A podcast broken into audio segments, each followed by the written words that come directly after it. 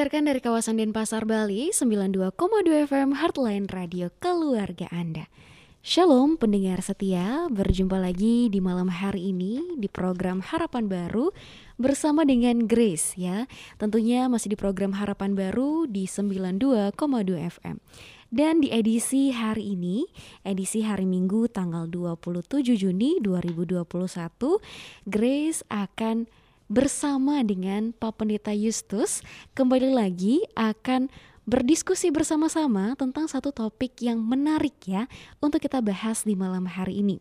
Mungkin sangat dekat ya dengan uh, problematika kita di kehidupan saat ini ya, penuh dengan banyak sekali masalah dan ini topik malam hari ini mungkin bisa membantu kita sama-sama menguatkan kita untuk tetap taat. Dan di topik malam hari ini yaitu adalah berkat dan ketaatan. Berkat dari ketaatan. Dan di sini di studio udah bersama dengan Grace, Pak Pendeta Justus. Mungkin Pak Pendeta bisa sapa dulu pendengar setia. Ya, terima kasih Grace. Shalom pendengar setia program Harapan Baru. Apa kabar? Tuhan Yesus memberkati saudara. Terima kasih kita boleh bersama-sama di malam ini. Baik, terima kasih Pak Pendeta. Jadi pendengar setia semua, jangan ke mana-mana, terus bersama dengan Grace dan Pak Pendeta Justus hanya di 92,2 FM.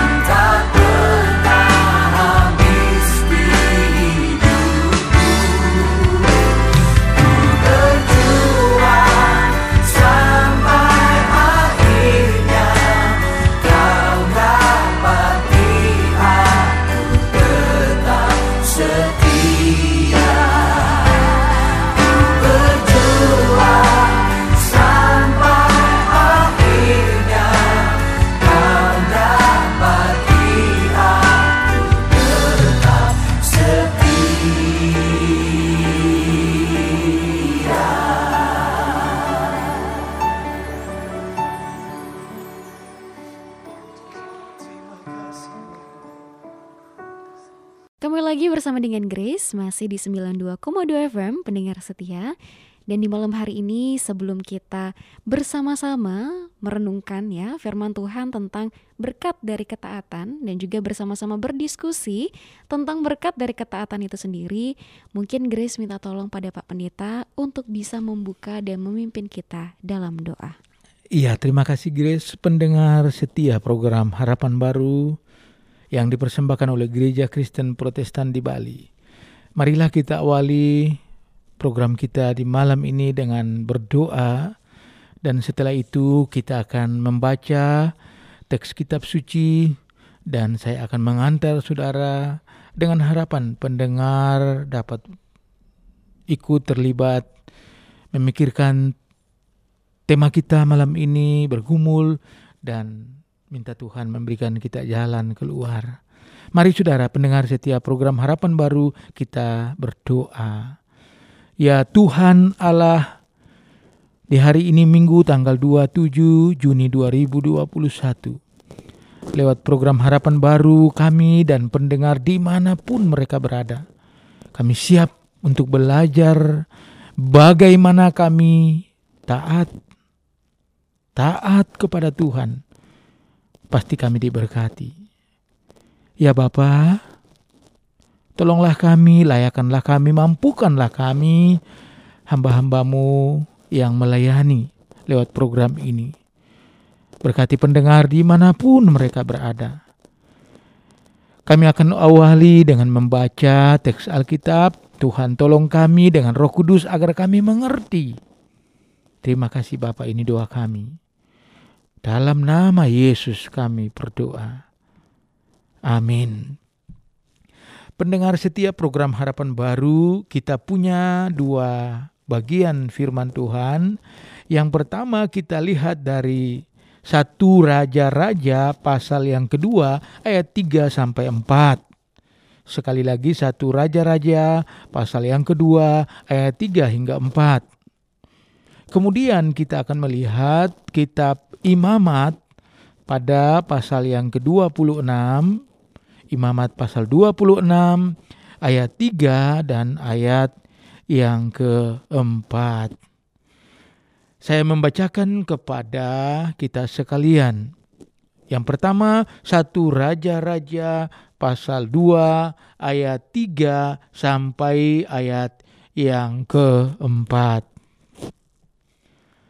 Lakukanlah kewajibanmu dengan setia terhadap Tuhan Alamu, dengan hidup menurut jalan yang ditunjukkannya, dan dengan tetap mengikuti segala ketetapan, perintah, peraturan, dan ketentuannya, seperti yang tertulis dalam hukum Musa supaya engkau beruntung dalam segala yang kau lakukan dan dalam segala yang kau tuju, dan supaya Tuhan menepati janji yang diucapkannya tentang aku, yakni jika anak-anakmu laki-laki tetap hidup di hadapanku dengan setia dengan segenap hati dan dengan segenap jiwa, maka keturunanmu takkan terputus dari tahta kerajaan Israel. Bacaan yang pertama, saudara.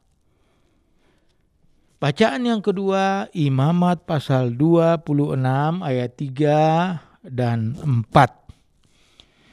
Jikalau kamu hidup menurut ketetapanku dan tetap berpegang pada perintahku serta melakukannya, maka aku akan memberi kamu hujan pada masanya, sehingga tanah itu memberi hasilnya dan pohon-pohonan di ladangmu akan memberi buahnya. Saudara pendengar setia program Harapan Baru, demikianlah teks kita di malam ini. Sekali lagi bagi pendengar setia yang baru bergabung, topik kita adalah berkat dari ketaatan. Saudara, banyak hal semoga baik dan yang benar telah kita lakukan sebagai warga gereja. Semua itu adalah untuk menunjukkan bahwa kita adalah pribadi-pribadi orang-orang yang beriman, tunduk, taat kepada Allah. Kita perhatikan ini. Bagaimana mengasihi Tuhan dan sesama dengan kasih yang suci. Mengasihi Allah dan sesama adalah tanda ketaatan kita kepadanya. Pendengar setia program Harapan Baru menyikapi situasi yang terjadi akhir-akhir ini di mana terjadi kematian-kematian yang meningkat karena Covid. Kita diajak bersama-sama khususnya pendengar setiap program harapan baru agar tetap memohon kekuatan dari Tuhan untuk tetap bisa menjalani kehidupan ini dengan baik dan benar. Suatu kesempatan berharga bagi kita di malam ini di penghujung bulan Juni 2021 lewat pelayanan radio program Harapan Baru Gereja Kristen Protestan di Bali. Kita mengudara untuk memberkati pendengar. Kita mengingatkan sekali lagi, apa pun yang menjadi pergumulan kita, tetaplah taat. Tema bulan Juni, ketaatan. Dari tema ini kita terus belajar untuk tunduk kepada otoritas Allah dalam setiap lini kehidupan kita pendengar setiap program harapan baru, ketaatan pada Allah tidak pernah rugi. Saudara sekali lagi saya katakan, ketaatan kepada Allah tidak pernah rugi. Oleh sebab itu, investasi yang harus kita upayakan bagi kehidupan kita, bagi anak-anak kita, bagi generasi selanjutnya ialah taat. Taat. Hal itu dilakukan oleh Daud kepada anaknya yang bernama Salomo. Itulah terbelakang dari teks kita satu Raja Raja pasal 2. Mari saudara kita dalami teks yang sudah kita baca tadi satu Raja Raja 2 ayat 3 dan 4. Begitu juga Imamat 26 ayat 3 dan 4. Sebelumnya kita mendengarkan pujian yang berikut.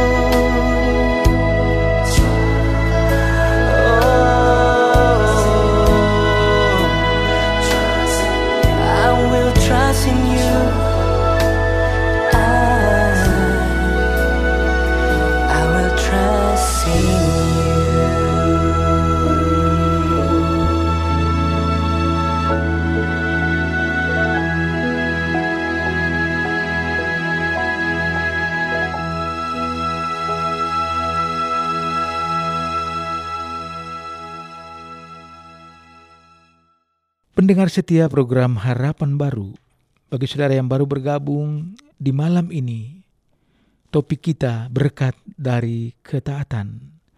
Saudara kita telah membaca satu Raja-Raja 2 ayat 3 sampai 4, begitu juga Imamat 26 ayat 3 sampai 4. Mari saudara kita memahami teks ini. Yang pertama satu Raja-Raja 2 ayat 3 sampai 4 adalah pesan-pesan Daud yang terakhir sebelum ia meninggal ditujukan kepada anaknya Salomo yang sangat dikasihinya. Mari saudara kita lihat pesan-pesannya. Saya mencatat ada empat hal. Yang pertama saudara, Daud berpesan kepada anaknya Salomo supaya ia melakukan kewajibannya dengan setia kepada Tuhan. Hidup menurut jalan yang Tuhan tunjukkan. Itu bagian yang pertama, saudara. Lakukan kewajiban dengan setia. Hidup menurut jalan yang ditunjukkan oleh Allah. Pesan Daud kepada anaknya Salomo. Yang kedua saudara, Salomo harus mengikuti segala ketetapan-ketetapan, peraturan-peraturan, perintah-perintah, ketentuan-ketentuan seperti yang ada di dalam hukum Musa. Yang ketiga, saudara, Daud mau katakan kepada anaknya Salomo, "Jika engkau melakukan kewajiban, taat, peraturan-peraturan dijalankan, engkau akan beruntung dalam segala pekerjaan yang dijalani. Beruntung. Pesan yang keempat dari Daud kepada anaknya Salomo bahwa Tuhan menepati janjinya jika anak laki-laki termasuk Salomo hidup dengan setia di hadapan Tuhan. Dengan segenap hati, dengan segenap jiwa. Dan keturunnya, keturunannya tidak akan pernah terputus untuk tetap duduk di tahta kerajaan Israel. Pendengar setiap program Harapan Baru luar biasa. Pesan dari seorang ayah sebelum meninggal, Daud kepada anaknya yang bernama Salomo. Pasti saudara sangat mengenal tokoh ini, baik Daud maupun Salomo. Mari pendengar setiap program harapan baru kita lihat bacaan yang kedua, Imamat pasal 26 ayat 3 sampai ayat yang keempat. Apa yang dituliskan di sana? Apa yang terjadi di sana, saudara? Yang dituliskan yang terjadi di sana ialah Musa menyampaikan apa yang telah ditegaskan oleh Allah kepada Israel umatnya. Saudara dikatakan, jika kamu hidup menurut ketetapanku, berpegang pada perintahku, melakukannya, maka aku Allah akan memberikan hujan pada masanya dan pepohonan di ladangnya akan memberikan buahnya. Imamat 26 ayat 3 sampai 4 atau dengan bahasa yang lain saudara, Israel sebagai umat Allah akan diberkati jika mereka taat dan setia kepada firman Allah Yahweh. Allah itu baik. Allah itu maha kaya, benar. Allah itu penuh kasih, benar. Namun pada teks ini Allah meminta umatnya dalam hal ini Israel taat, taat, dan taat. Saudara yang dapat kita pahami dari teks di malam ini adalah demikian. Kita akan masuk dalam refleksi berkat dari ketaatan di tengah pergumulan kita. Tetapi sebelumnya, pendengar setia program Harapan Baru, Mari kita dengarkan pujian yang memberkati kita.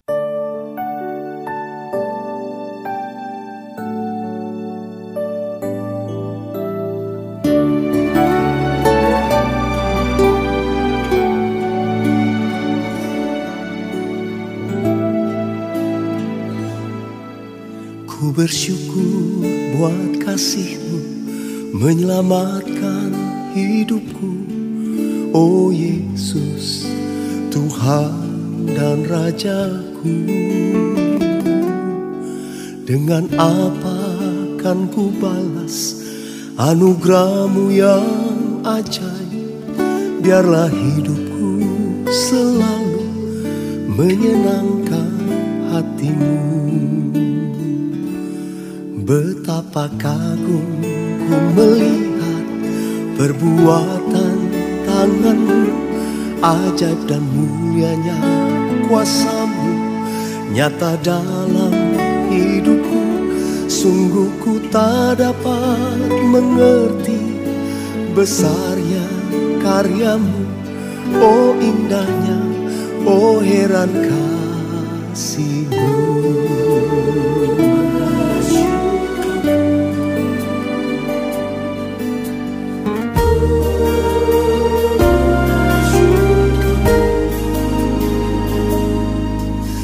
bersyukur buat kasihmu Menyelamatkan hidupku.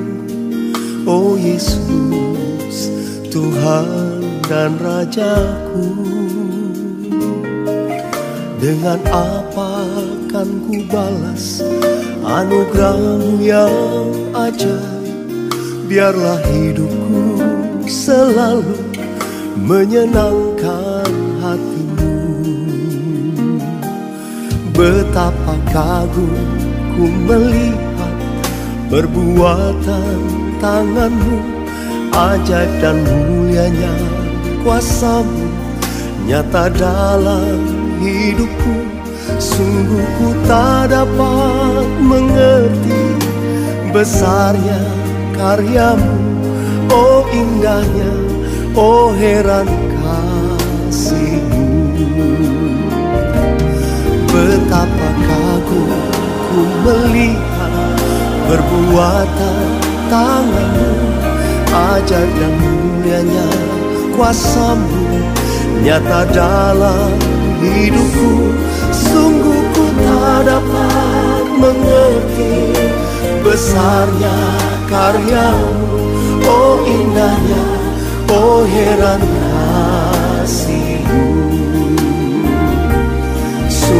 ku tak dapat mengerti Besarnya karyamu. Oh indahnya Oh heran kasihmu. Sungguh ku tak dapat mengerti Besarnya karyamu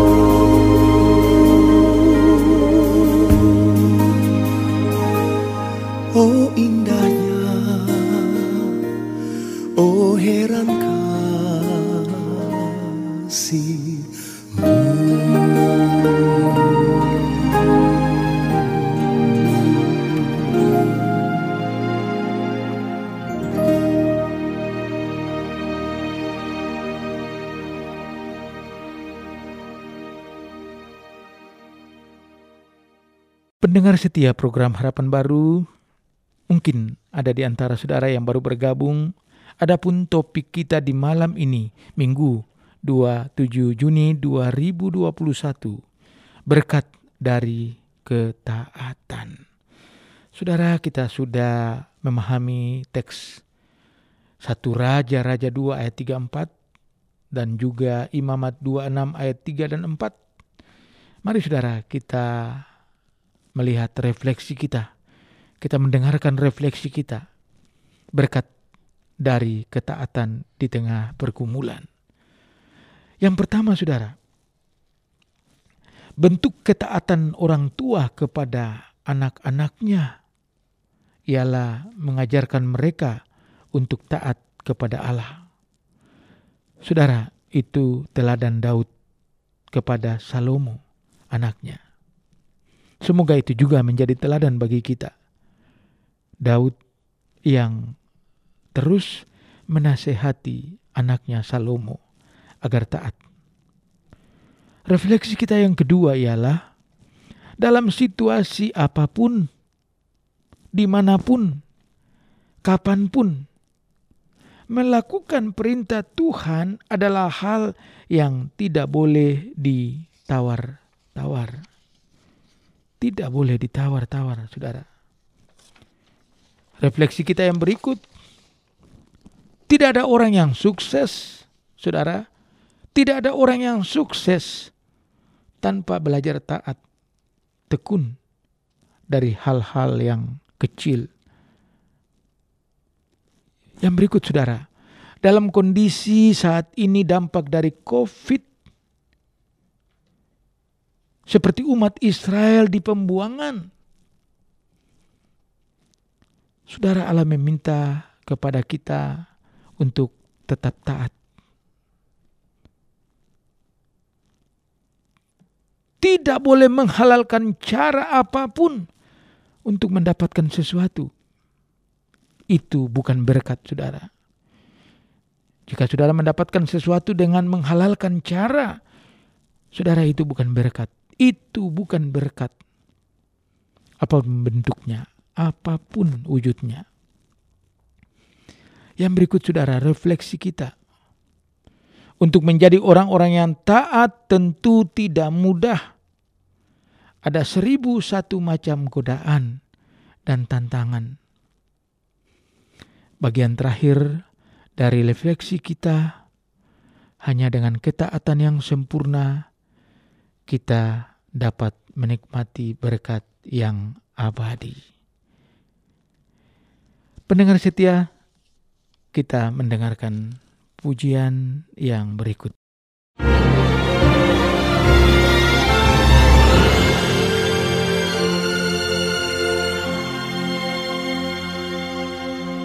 Apa pun yang terjadi dalam hidupku ini Tak pernah kuragukan kasihmu Tuhan.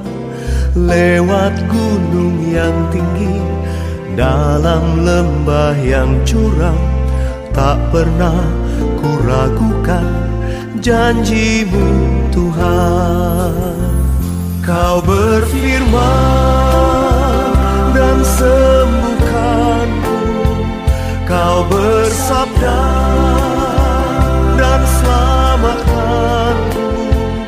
Tiada yang mustahil bagimu. Yesus ku percaya padamu. Mari nyanyikan bersama-sama. Apa pun yang terjadi dalam hidupku ini Tak pernah kuragukan kasihmu Tuhan Lewat gunung yang tinggi Dalam lembah yang curam Tak pernah kuragukan janjimu Tuhan. Kau berfirman dan sembuhkanku Kau bersabda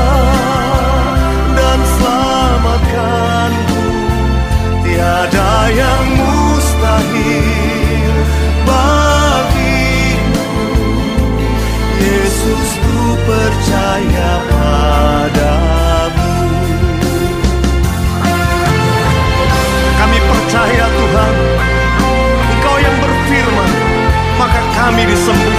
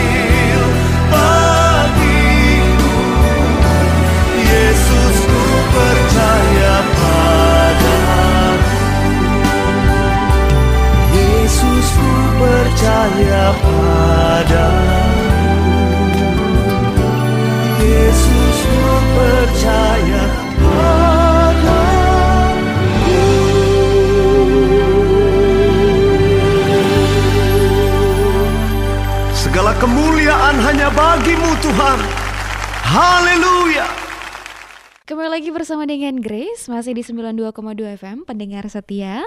Tadi kita sudah mendengar ya renungan tentang berkat dari ketaatan.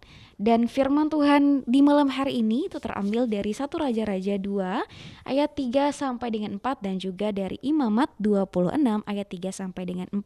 Tentunya kita sudah banyak sekali mendengar renungan firman ini tentang berkat dari ketaatan yang sudah dibawakan oleh Pak Pendeta ya. Tentunya se seperti yang kita ketahui sebagai orang Kristen ya, sebagai umat Kristiani, kita tentunya ketaatan ini adalah satu hal yang penting dalam kehidupan kita karena kita harus tunduk ya dan meneladani juga bagaimana uh, Kristus itu sendiri. Nah, dengan taat itu dengan mengikuti segala perintah-perintahnya. Tapi Pak Pendeta, nih Grace mau tanya nih ya, karena sering kali dalam ketaatan ini tentu ini bukan proses yang mudah Tentu apalagi di masa pandemi seperti sekarang ini, bukan hanya pandemi saja, tentu seperti misalnya serangan teroris beberapa waktu lalu, kemudian banyak terjadi bencana alam. Grace yakin orang-orang tersebut tentu juga pasti taat sebetulnya dalam kehidupan mereka. Tapi kenapa masih mengalami banyak pergumulan? Mungkin di antara kita pun ketika kita merasa, oh saya sudah taat kok, merasa diri sudah taat ya lebih tepatnya ya. Tapi kenapa masih saja ada pergumulan dalam kehidupan saya begitu? Nah, lalu Pak Pendeta, di sini kan dikatakan berkat dari ketaatan. Lalu berkat seperti apa yang sebetulnya diperoleh atau didapat ketika kita taat? Mungkin Pak Pendeta bisa bantu jawab. Oke, terima kasih Grace. Pendengar setiap program Harapan Baru, pertanyaan yang baik untuk kita. Ya, saya percaya ini juga menjadi pertanyaan dari pendengar setia di malam ini ketika kita ada bersama-sama di bawah topik berkat dari ketaatan. Ya, saudara saya amini bahwa ada banyak orang yang taat, saya amini. Walaupun demikian, toh kita harus katakan bahwa tidak ada manusia yang sempurna. Tetapi saya amini masih ada banyak orang yang taat sampai saat ini. Saya mau mengajak kita untuk uh, kembali mengingat kisah sebelum Allah menghukum kota Sodom dan Gomora. Ya, ceritanya itu diskusi Abraham dengan Allah.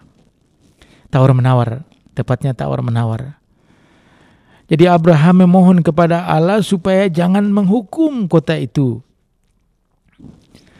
Lalu Abraham bilang, Allah,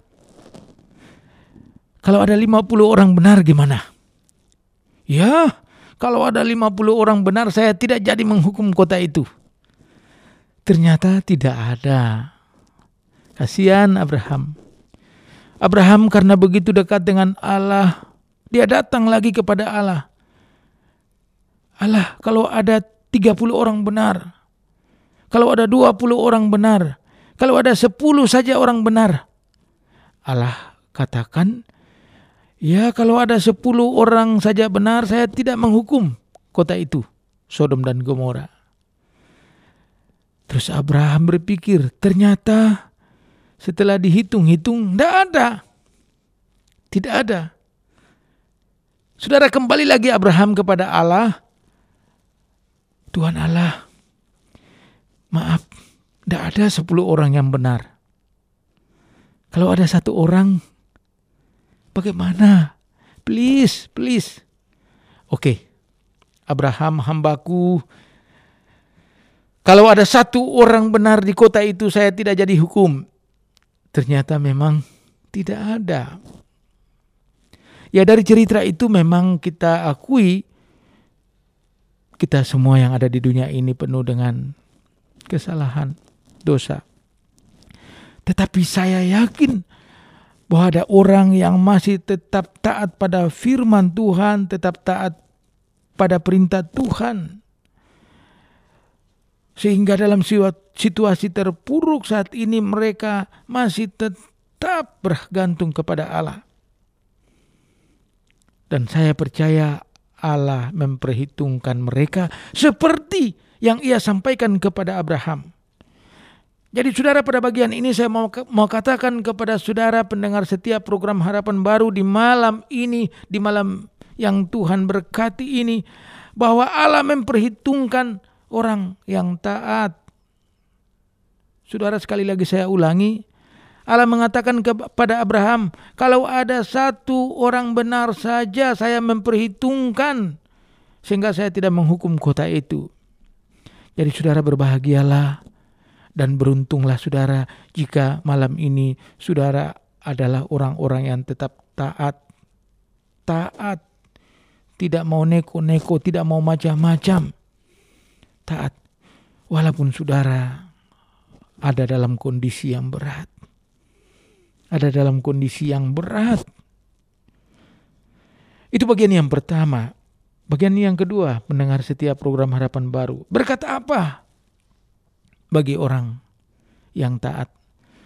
Saya ingat kisah Ayub. Ada 42 pasal pendengar setia. Ayub taat. Istrinya nyaris tidak taat, iri istrinya nyaris murtad. Bahkan istrinya mau mengajak Ayub supaya juga murtad. Tetapi Ayub bilang, masa kita mau yang baik-baik saja. Kalau ada hal yang buruk yang memang harus kita terima, kita harus terima. Istri tidak kuat, Ayub kuat saudara. Lalu perjalanan ayat itu kalau kita baca jatuh bangun Ayub tetapi syukur dia tetap taat dan di ayat ayat terakhir, pasal-pasal terakhir, kita lihat upah.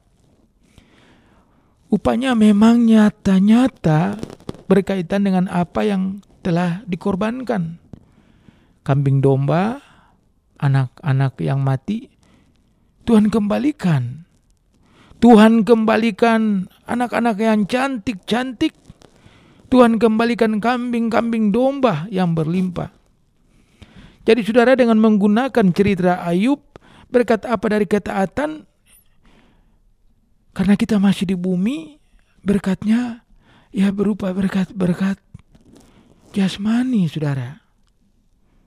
Kalau kita taat saudara, Tuhan akan mencukupi. Kalau kita tidak neko-neko, tidak macam-macam saudara, Tuhan akan cukupi kesehatan kita. Kita yang sudah difonis oleh dokter A, B, C, D. Allah bisa sembuhkan itu tanpa operasi, saudara. Kita yang ekonomi sudah paling parah, saudara. Allah bisa mengembalikan atau Allah bisa memberikan hal-hal yang terkait dengan kebutuhan jasmani atau apa yang kita butuhkan selagi kita ada di dunia. Tetapi juga berkat dari ketaatan kita yakini apa yang disebut dengan surga.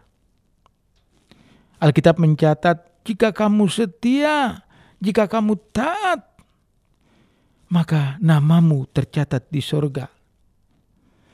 Apa yang terikat di bumi terikat di surga.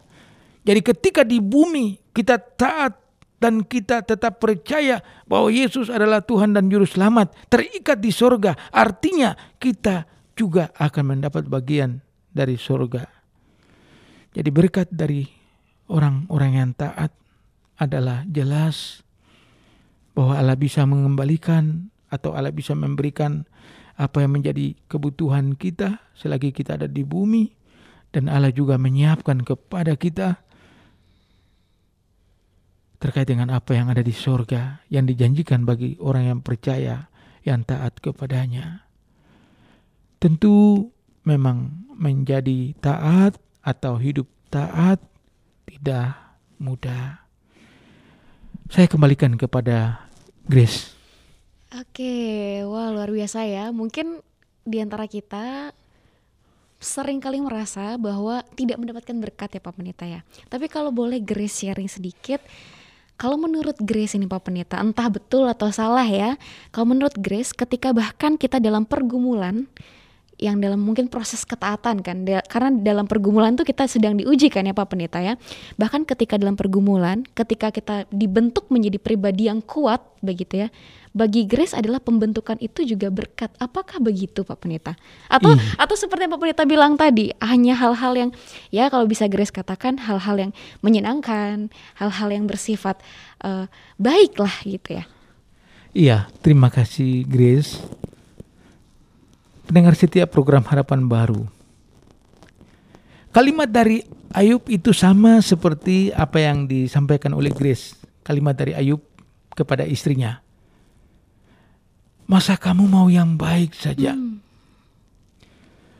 Kalau ada hal yang tidak baik yang memang harus kita alami sebagai sesuatu bagian dari apa yang Allah izinkan, ya kita harus terima. Itu berarti saya sependapat, saya setuju bahwa salah satu bentuk berkat bagi kita adalah kita diperhadapkan dengan gelombang, kita diperhadapkan dengan angin, badai, sakit, tidak punya uang, tantangan-tantangan yang besar karena menjadi pengikut Yesus. Itu berkat. Saudara, ketika saudara mengalami persoalan itu berkat, Tuhan sementara meletakkan berkat. Karena itu berbahagialah kita. Maka itu tidak ada al- alasan untuk tidak taat. Itu yang saya pahami. Oke, kalau Grace senang nih dengar kayak gini Pak Pendeta. Sehabis hujan ada pelangi. Jadi mungkin dalam proses ketaatan itu memang tidak pernah mudah ya Pak Pendeta ya. Tidak ada proses ketaatan yang mudah ya Pak Pendeta ya. Justru di sana mungkin pendengar setia di sanalah kita diuji. Tapi kita perlu mungkin berbesar hati ya Pak Pendeta ya. Penuh dengan kerendahan hati, kita bersabar melewati proses tersebut, pasti akan ada pelangi sehabis hujan. Betul Pak Pendeta? Iya, habis hujan ada pelangi. Oke. Janji Allah setelah dia menghukum lewat Batra Nuh bahwa dia tidak akan menghukum dunia ini lagi ditandai dengan pelangi. Sepertinya eh, lagu itu tercipta dari kisah demikian. Makasih Grace. Oke, jadi mari kita merefleksikan berkat ini tidak hanya tentang hal-hal yang bisa kita pandang secara fisik dan baik tampak di mata manusia ya Pak Pendeta ya. Jadi mari kita memandang berkat ini bagaimana Allah menguatkan kita menjadi pribadi yang lebih kuat juga melewati segala pergumulan ya Pak Pendeta ya. Tapi yakin apa pun yang terjadi tidak ada alasan untuk tidak taat. Betul Pak Pendeta ya? Iya, betul Oke, saya mari kita- sepakat. Mari kita merefleksikan bersama-sama mulai dari sekarang ini bahwa berkat itu bisa kita lihat secara lebih luas lagi dan menjadi pribadi yang kuat dan menjadi pribadi yang lebih kokoh oleh karena proses ketaatan itu adalah suatu hal yang luar biasa ya Pak Pendeta ya. Amin. Nah, tapi lalu bagaimana caranya supaya kita juga bisa menyikapi keraguan-keraguan tersebut? Keraguan-keraguan tidak mendapatkan berkat lah atau keraguan-keraguan tidak bisa melewati proses pergumulan itu Pak Pendeta. Mungkin sedikit bisa Pak Pendeta. Iya, terima kasih. Kalau kita menggunakan cerita Ayub, memang istrinya itu sudah ada pada titik keraguan yang tertinggi. Oke. Sebab semua yang dimiliki Hilang. udah habis. Iya, habis. Jadi pokoknya yang ada di pikiran istrinya Ayub itu ya mati. Dan sepertinya Allah yang disembah olehnya, Allah yang disembah oleh suaminya Ayub sudah tidak menolong. Mm-mm. Jadi istrinya Ayub berada pada titik keraguan yang paling tinggi. Sehingga ya lebih baik murtad. Lebih baik cari penolong yang lain. Oleh sebab itu sesungguhnya istrinya Ayub mau mengajak Ayub meninggalkan Yahweh. Ya, dan ada ala-ala lain di sekitar yang menurut dia sanggup menolong. Sehingga dia mengajak suaminya bahkan mengutuki Tuhanmu itu. Tinggalkan Tuhanmu itu. Sebab sesungguhnya Tuhanmu itu tidak bisa menolong. Kita sudah habis-habisan, habis-habisan. Ya, jadi saudara memang persoalan kita adalah bagaimana kita tidak ragu, tidak khawatir. Ini memang perlu kalau kita pakai istilah olahraga perlu olahraga ya, perlu mengolah mengolah kehidupan kita agar melatih ya Pak Pendeta ya. Kita melatih agar kita tidak KO, kita tidak kalah. Kita tidak sampai ragu. Walaupun memang waktunya itu panjang, persoalan itu panjang sekali. Kok sakitnya ini sudah bertahun-tahun. Kehidupan ekonomi yang terpuruk ini sudah bertahun-tahun. Covid ini sudah hampir dua tahun. Tidak kerja. Memang saudara berat, berat. Ya itulah masa melatih ketaatan kita. Saudara kadang masa latih, masa waktu melatih ketaatan setiap orang itu berbeda. Mungkin dia tiga bulan, mungkin dia satu tahun. Tapi saudara ada yang bertahun-tahun, bahkan berpuluh tahun. Ada orang yang bergumul untuk punya momongan, punya anak. Saudara usia perkawinannya sudah 8 tahun, 9 tahun. Ternyata di tahun ke-10 saudara, baru Allah, memberi. Kita bisa lihat itu pada Sarah. Udah dadong, sudah nenek-nenek saudara.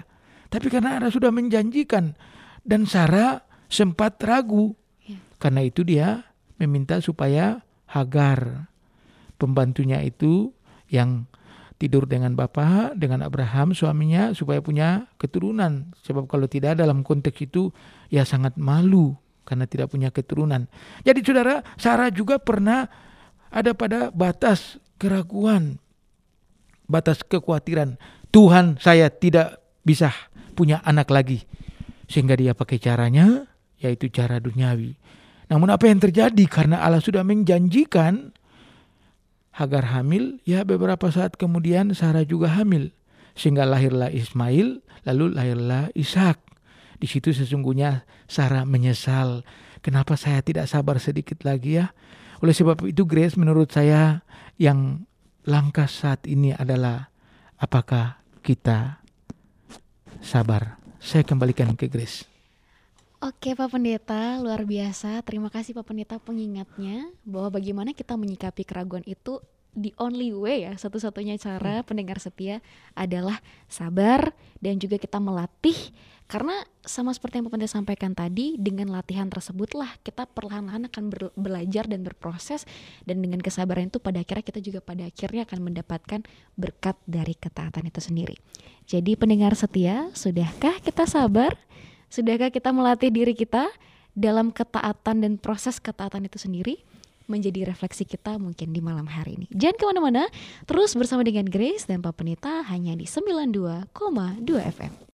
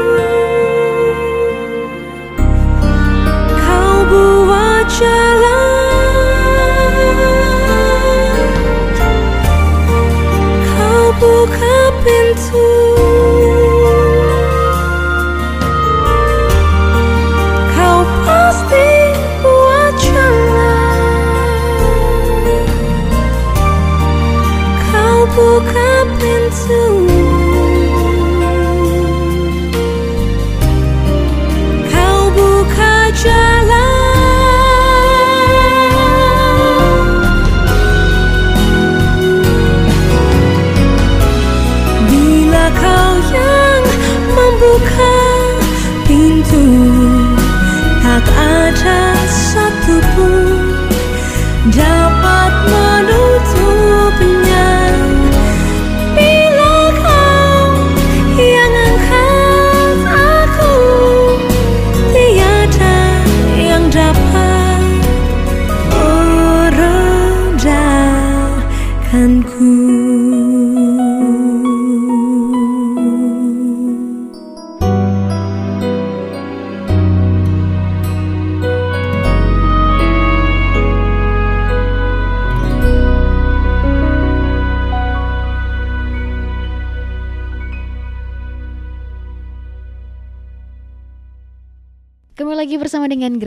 masih di 92,2 FM, pendengar setia. Mungkin bagi pendengar setia yang baru bergabung bersama dengan Grace di malam hari ini, kita sedang membahas tentang berkat dari ketaatan ya, pendengar setia.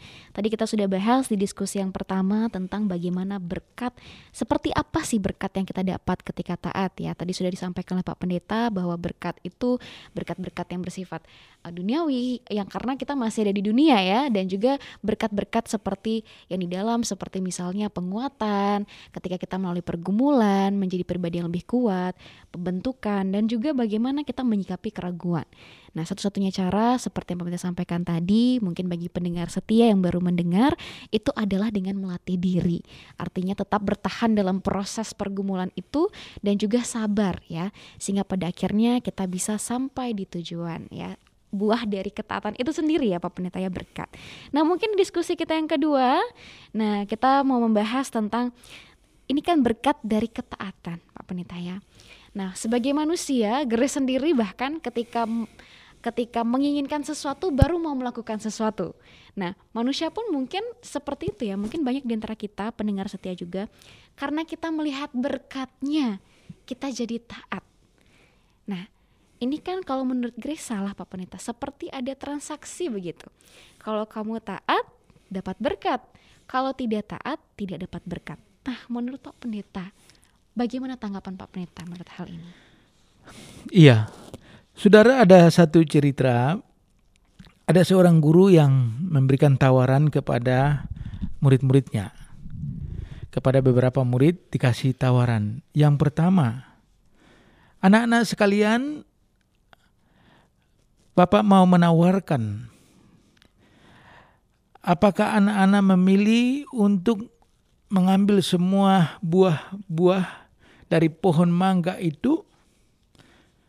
Semuanya, semua buah itu diambil, dibawa pulang, silahkan dinikmati. Ataukah mau mengambil pohonnya saja, jadi pohonnya menjadi milik, buahnya tidak boleh. Lalu pendengar setia, semua anak memilih mengambil buah. Tidak ada satu anak pun yang memilih untuk memiliki pohon itu. Jadi dia hanya ingin buahnya saja. Oke, apa yang diminta oleh anak-anak itu dikasih. Disuruhlah orang memetik semua mangga-mangga itu dan berikan kepada murid-muridnya. Lalu mereka makan sampai habis. Setelah itu saudara, mereka meminta lagi buah. Lalu Bapak Guru itu, Pak Guru mengajarkan mereka bahwa apa yang kalian minta kalian sudah dapatkan. Tidak ada buah lagi sebab yang kalian minta adalah buah. Saudara dari cerita ini kadang kita hanya mau buah dari pohon itu saja. Yang benar adalah kita meminta supaya kita memiliki pohon itu. Sebab saudara ketika kita memiliki pohon itu, kita akan menikmati terus dan menerus. Tetapi kalau buah saudara, kita menikmati dan habis. Syukur kalau kita punya pohon. Tetapi dalam cerita tadi, memang tidak punya pohon anak-anak itu. Dan sekali mereka makan dan habis. Jadi saudara, dari ilustrasi ini saya mau katakan bahwa yang penting dari kita adalah bagaimana kita bergantung pada pohon berkat. Kepada pohon. Bukan berkat itu. Yaitu Tuhan. Jadi kita harus usaha taat supaya kita melekat pada pohon. Pada ranting. Sehingga setiap saat dia berbuah kita makan. Kalau kita hanya bergantung pada buah, buah itu habis dan bisa saja sekali dimakan. Mungkin tidak sehari. Pagi, siang, habis. Dan kita tidak mendapatkannya lagi. Jadi ketaatan digambarkan demikian. Ketaatan digambarkan seperti orang yang melekat pada pokok anggur. Pada pohon. Yaitu Allah. Itu bagian yang pertama. Bagian yang kedua, saudara kalau kita belajar kepada perjanjian lama, misalnya imamat, memang tegas sekali. Kalau kamu taat, kamu dapat berkat. Kalau kamu tidak taat, kutuk. Jadi konsep perjanjian lama memang begitu. Baik dapat baik, jahat ya terima juga akibatnya. Yang jelas ada pada imamat pasal 26. Jika kamu taat dan seterusnya, dengar-dengaran dan seterusnya, kamu diberkati. Tetapi jika kamu tidak taat, bengkung, keras kepala, kepala batu, kamu dikutuk. Memang ajaran perjanjian lamanya demikian yang berbeda dengan kasih karunia perjanjian baru. Yesus. Kita bengkung, keras kepala, tapi Yesus mengasihi kita, ia menebus dosa-dosa kita. Sekarang apa yang harus dipahami oleh pendengar setiap program harapan baru? Yang harus kita pahami adalah memang kita harus taat. Itu bagian kita. Berkat itu bagiannya Tuhan. Jadi jangan kita fokus kepada berkat. Fokus saja kepada apa yang disebut dengan tugas kita, peran kita, taat. Pokoknya taat. Lakukan apa yang Allah perintahkan. Masalah berkat itu bagiannya Tuhan.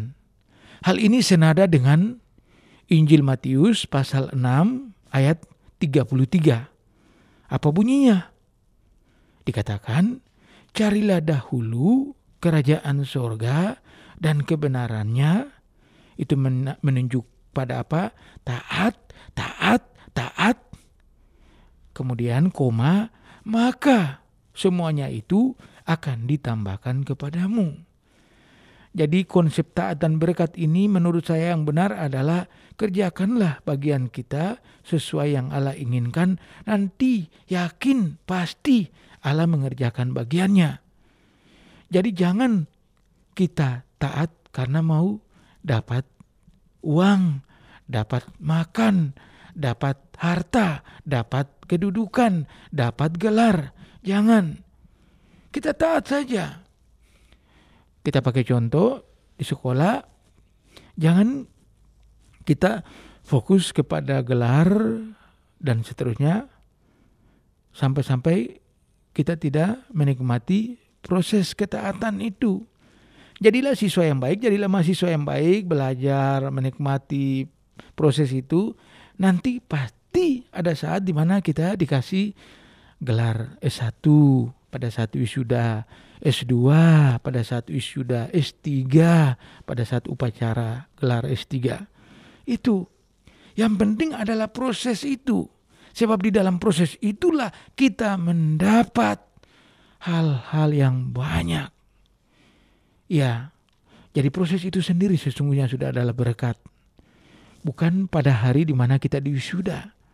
Proses masuk, pendaftaran, tes masuk, kuliah semester 1, 2, 3, tugas yang banyak, berakhir dengan tugas akhir, skripsi atau tesis atau disertasi. Nikmati proses itu dan itu berkat. Hari H di mana kita dilantik di wisuda itu penyempurnaan dari berkat-berkat kita. Jadi saudara sebaiknya kita pahami bahwa yang penting saya fokus untuk taat kepada apa yang Tuhan mau.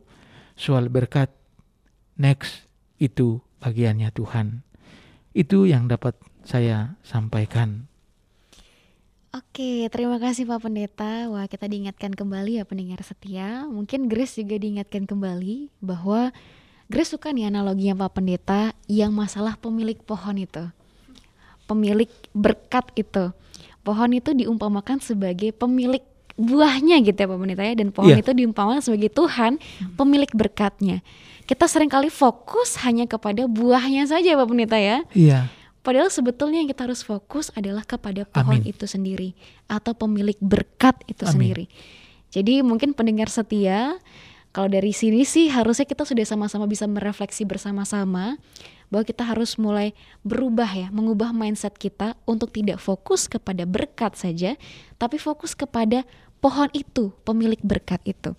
Dan yang satu hal penting lagi yang Grace mau highlight dari apa yang Pak Pendeta sampaikan tadi untuk pendengar setia adalah we do the best, God take the rest. Kita lakukan yang terbaik, masalah hasil tuh hadiah ya Pak Pendeta ya. iya, Itu Tuhan yang punya iya bagian. bonus. Itu bukan urusan kita ya Pak Pendeta ya. Iya. Itu urusannya Tuhan. Jadi sekali lagi pendengar setia, mari kita sama-sama tidak fokus kepada berkatnya, tapi fokus kepada pemilik berkatnya. Nah, terakhir Pak Pendeta nih, Grace mau tanya. Karena kita juga berbincang tentang tadi Pak Pendeta sampaikan bahwa nih taat ini adalah keharusan ya, kewajiban.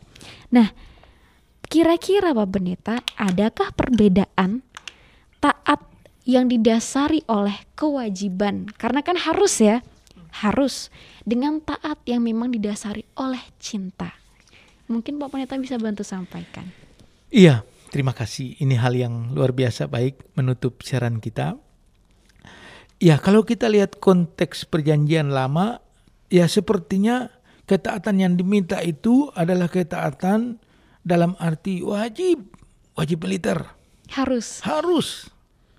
Tetapi kemudian Yesus datang ke dalam dunia, dia tidak menitik beratkan pada harus, tetapi pada cinta.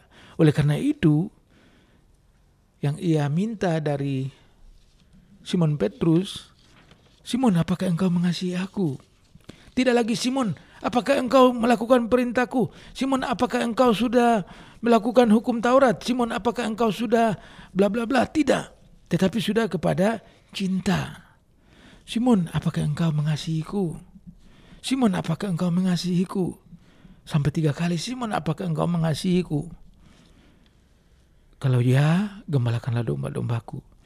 Jadi memang yang baik, yang benar adalah kita taat bukan kewajiban, tetapi cinta kita kepada Tuhan. Jadi kita taat sebagai respon atas kasih Tuhan. Jadi kita taat adalah bentuk cinta kita, bentuk sayang kita.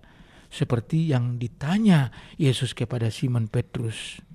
Sekali lagi bukan Simon betul engkau sudah percaya kepada saya? Betul engkau sudah yakin saya Tuhan dan Juru Selamat? Tidak lagi. Simon, apakah engkau mencintaiku? Simon, apakah engkau mengasihiku?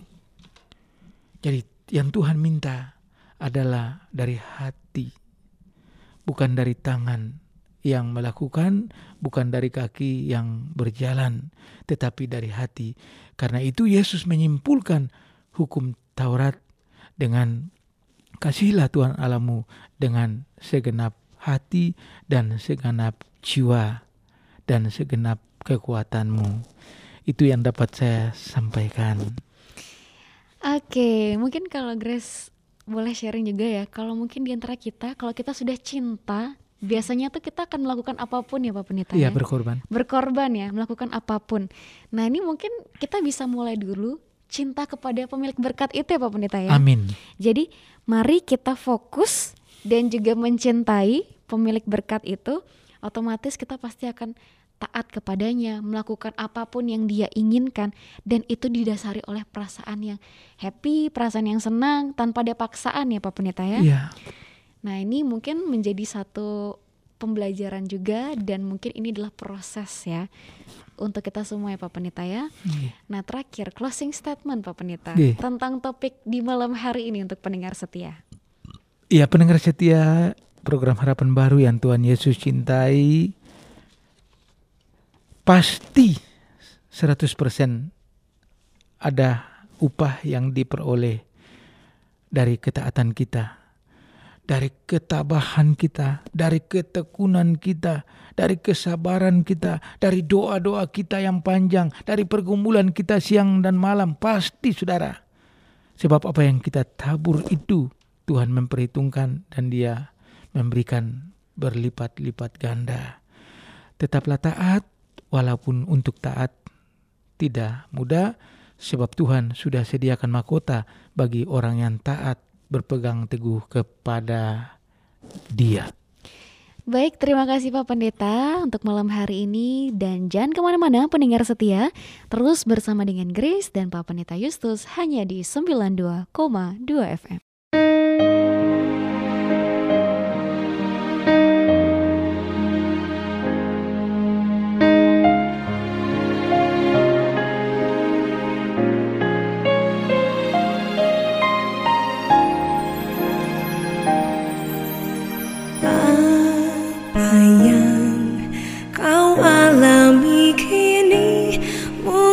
Tak dapat engkau mengerti cobaan yang engkau alami tak melebihi kekuatanmu.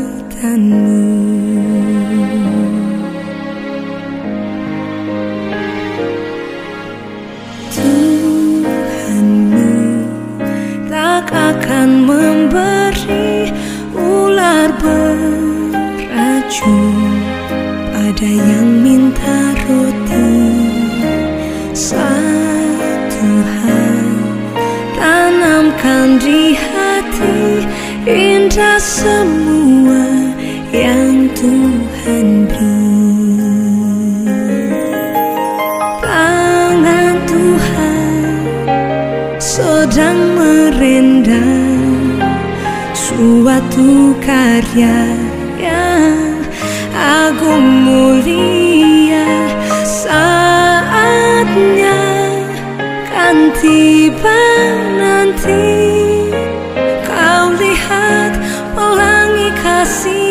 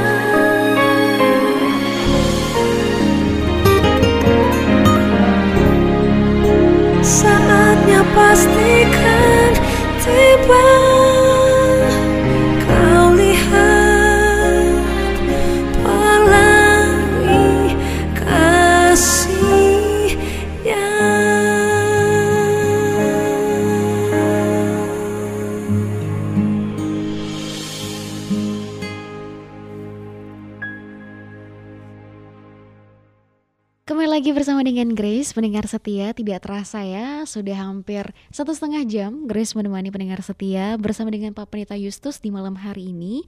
Tentunya hari ini luar biasa sekali, Grace boleh merasa terberkati dengan topik diskusi kita pada malam hari ini. Dan semoga pendengar setia juga merasakan hal yang sama. Dan sebelum kita menutup siaran kita pada malam hari ini, Grace memohon Pak Penita untuk bisa memimpin kita dalam doa. Ya baik, pendengar setia program Harapan Baru, marilah kita berdoa. Ya Tuhan, kami percaya Engkau tidak meninggalkan kami. Dan kami yakin Engkau memperhitungkan segala perkataan-perkataan kami yang benar, perbuatan-perbuatan baik kami, dan juga upaya kami untuk tetap taat pada perintah-Mu.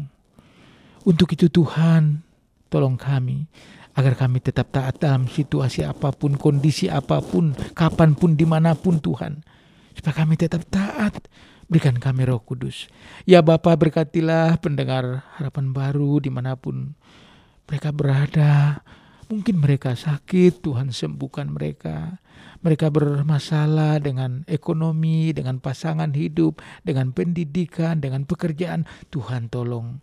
Bapa dalam kesempatan yang indah ini, doa kami Tuhan berkati pemerintah kami. Masalah yang kami hadapi ini berat Tuhan. Teristimewa COVID yang meningkat. Tuhan berkati pemerintah kami.